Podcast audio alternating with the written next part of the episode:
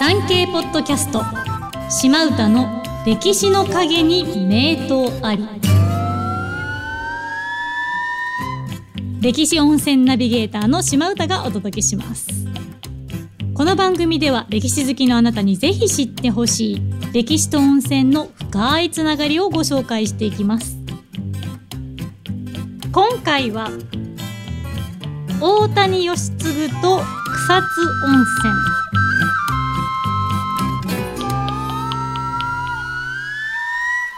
本日の聞き手はこちらの方です。ナレーターのバーバラアキです。よろしくお願いします。バーバラさん。願いします。お願いします。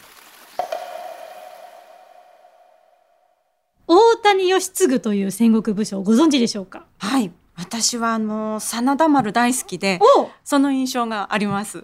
真田丸ではね、はい。がっちり出てましたもんね。ものすごく出てましたね。演じられた役者さんって？片岡愛之助さんが、ラブリンさん。そう、こいいですね。かっこよかったですね。はい、あの大谷義次っていうとはい、皮膚病を患っていて、はい。あの白い布で顔をこう隠しているっていう。そうでしたね。なので結構他の大河とかあと漫画とかだと、うん。顔あんま出てこないんですけど真田丸は結構布取ってましたねそういえばね。そうかもしれないですね。あの割とこうキャラクターがすごく出てきていそうでましたよね。すよね。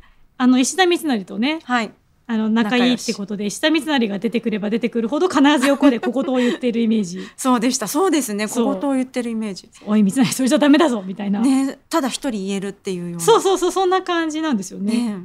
あのもともと秀吉の故障として出てきた方なんですけど姿勢がちょっとはっきりしていなくて、ええまあ、ある説によると秀吉の正室のねね様はい。の次女が母親っていう説とか、ええこれは完全に前つばだと思うんですけどあまりの出世の速さではい。しかも大谷義次義っていう字が秀吉の義だから、うん秀吉の隠し子なんじゃないって説まであるらしいです。謎めいてますね。謎めいた方なんですよ。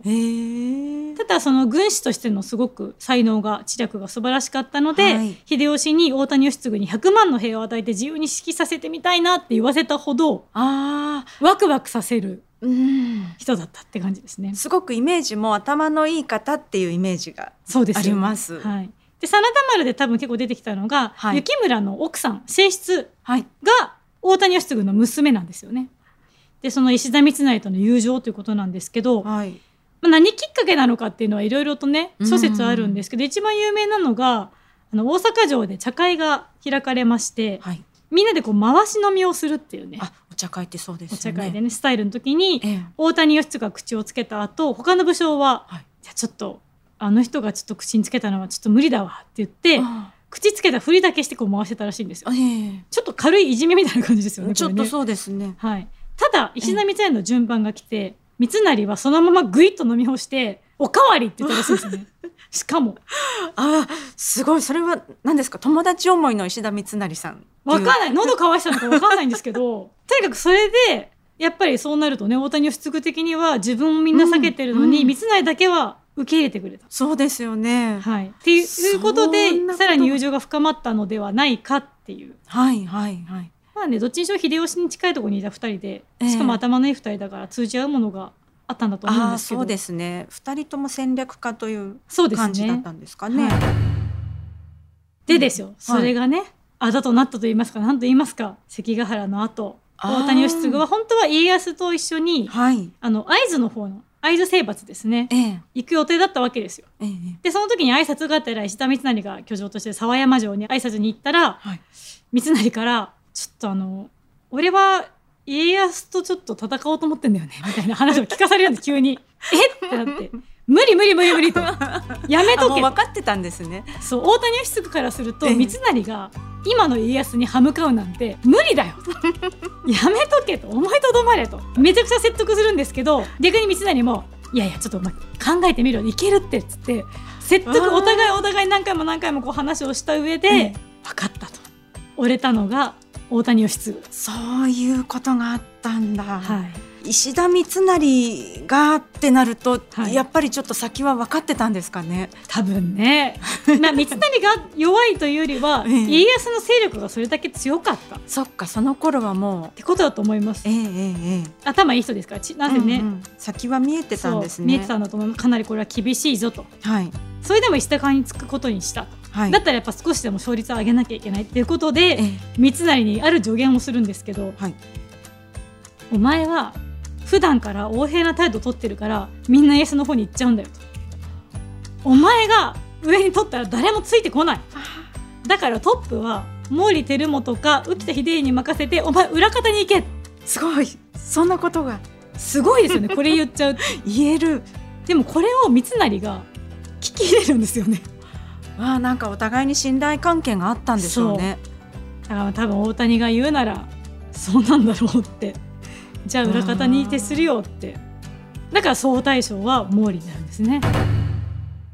なんかそういう裏に男同士の友情があったのかなって思うとロマン感じますね。ロマン感じますよね、うん。でまあなんとか勝つためにやっぱりそこはね地でこうこうはいフルに使って戦略を作るわけですよ、ええ。でその中で小早川秀明。はい。怪しいなと、まあ、結果的に本当に裏切って 正が負けるわけですけども、はい。この小早川の裏切りを実は予想してたんですよね。ああいつ怪しいなって 思ってたからちゃんと対抗策を考えてたんですよ。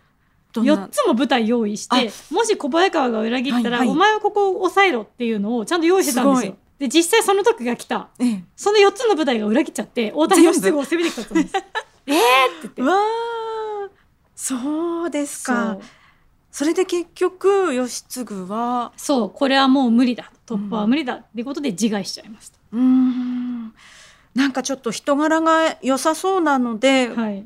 悲しいですね。ちょっと感情が入っちゃいますようんね本当にあの石田三成についてなければ 語り継がれた人になってたと思うんですけどここでまあ、はい。知ったっていうのもまた一つかっこいいですよね。そうかもしれませんうね。んミステリアスなまま散ったっていうところがいいですよいいですね。そのねミステリアスの元凶となった病気なんですけど、はい。これ諸説あって、まあ、基本的にはあの皮膚病っていうことでハンセン病ではないかって言われてるんですけど、あはい。最近ちょっと別の実は梅毒だったんじゃないかとか他の皮膚病だったんじゃないかっていうのがいろいろ研究されてます。出てきてるんですね。はい、でどちらにしろやはりちょっと顔がただれてしまうようはない病気を患っていたっていうのは間違いないんですけど、ね。どんどんやっぱそれが悪化してきちゃって、ええで当時に訪れたのが草津温泉群馬県の草津温泉ですね。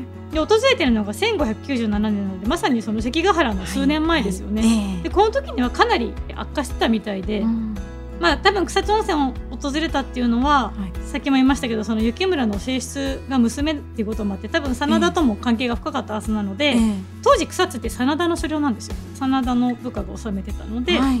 まあ進められたんじゃないかなこの時点ではねあの秀吉も家康もみんな草津知ってるのであ、多分そんな古くから草津温泉って有名だったんですね。将はみんな草津は知ってるんですなぜか。でここから直江兼続に当ててお手紙書いてるんですよ。あ、草津温泉から。でその時にやっぱ目の病気が進行しててもあんま見えないと。うんだからお手紙書いて最後にあの武将とかって署名して顔っていうその人しか書けないサインをつけるんですけど、はい。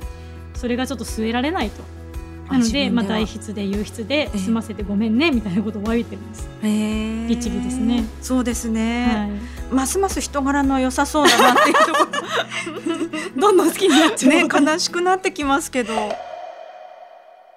でまあうん。目が見えないでいうと草津温泉って、はい。地蔵の湯っていう郷土浴場が今もあるんですけど、ええ。その前にねお地蔵さんがいるんですよ。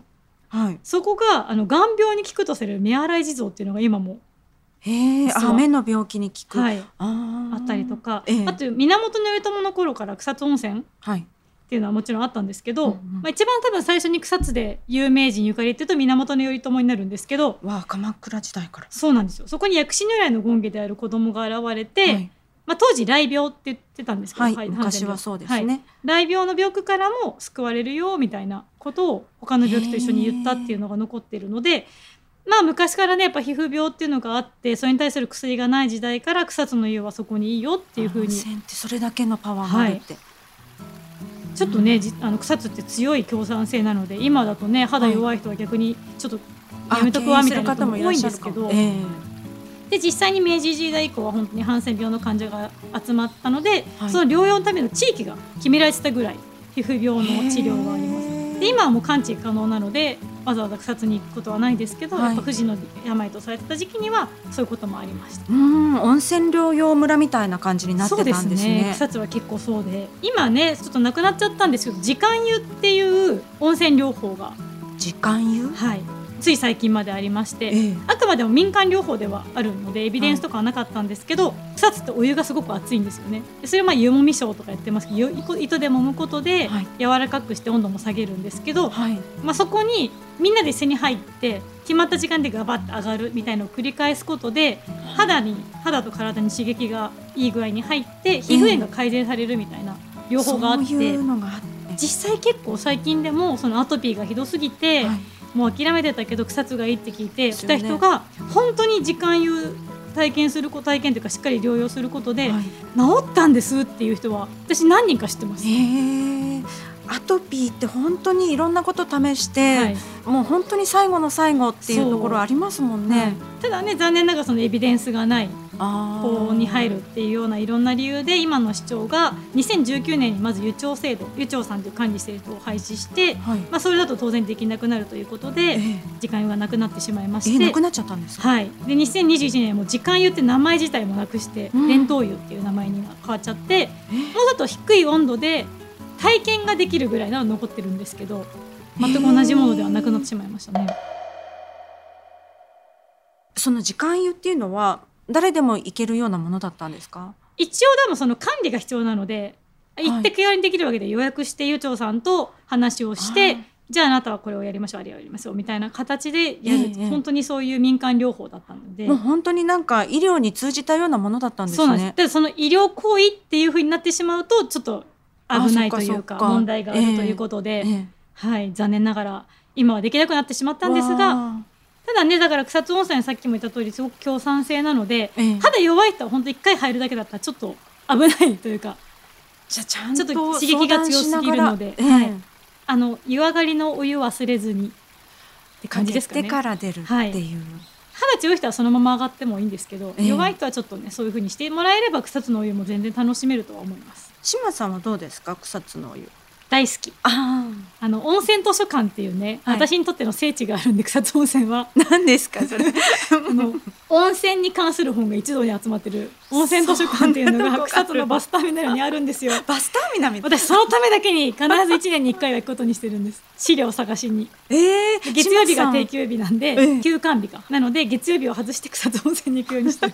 まだ知らない本がそこにあるってことですあね。るんですよねそうだから温泉泊まって朝風呂してアイスの食べ放題があるんでそこに行って あとはずっと温泉図書館にこもってるんですよ私。草津行くと。草津ってあの湯もみの華やかなイメージが先に浮かびますけど。湯もみショーを見て、ええ。夜ですよ。夜は湯もみショーを見た後に温泉落語っていうのがあるんで。まあいろいろあるはい。あの湯もみのショーをやってる熱い温泉の前で落語家さんがだらだら汗流しながら 落語を話してくれるんですよ。いろいろエンタメ揃ってますね。いやめちゃくちゃ面白いですよ温泉落語。ぜひぜひあの草津温泉夜ね7時多分それぐらいだったと思うので、はい。そんなに遅い時間ではないので、うんうん。はい、ご飯食べてちょっとフラッと行っていただいてそうですね。聞いて。私20年くらい行ってないかなあ草津。そうなんですね。全然違いそうですね。そうですね。今はまたちょっと変わってるかもしれないですね。ね。あの新しい郷土湯なんかもたくさんできてるので私は一押しですね草津温泉。ぜひ行こうと思います。はい。ということでそろそろ本日も湯上がりのお時間です。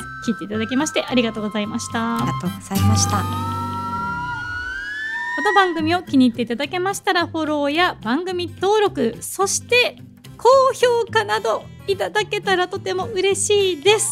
ということで本日もお聴きいただきありがとうございました。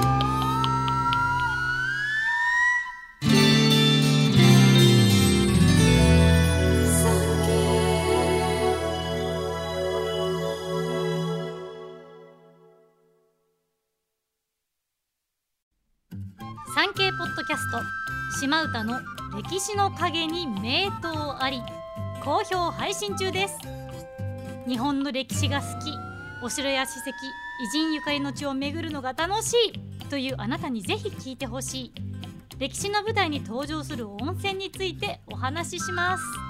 詳しくは産経ポッドキャストで検索してください。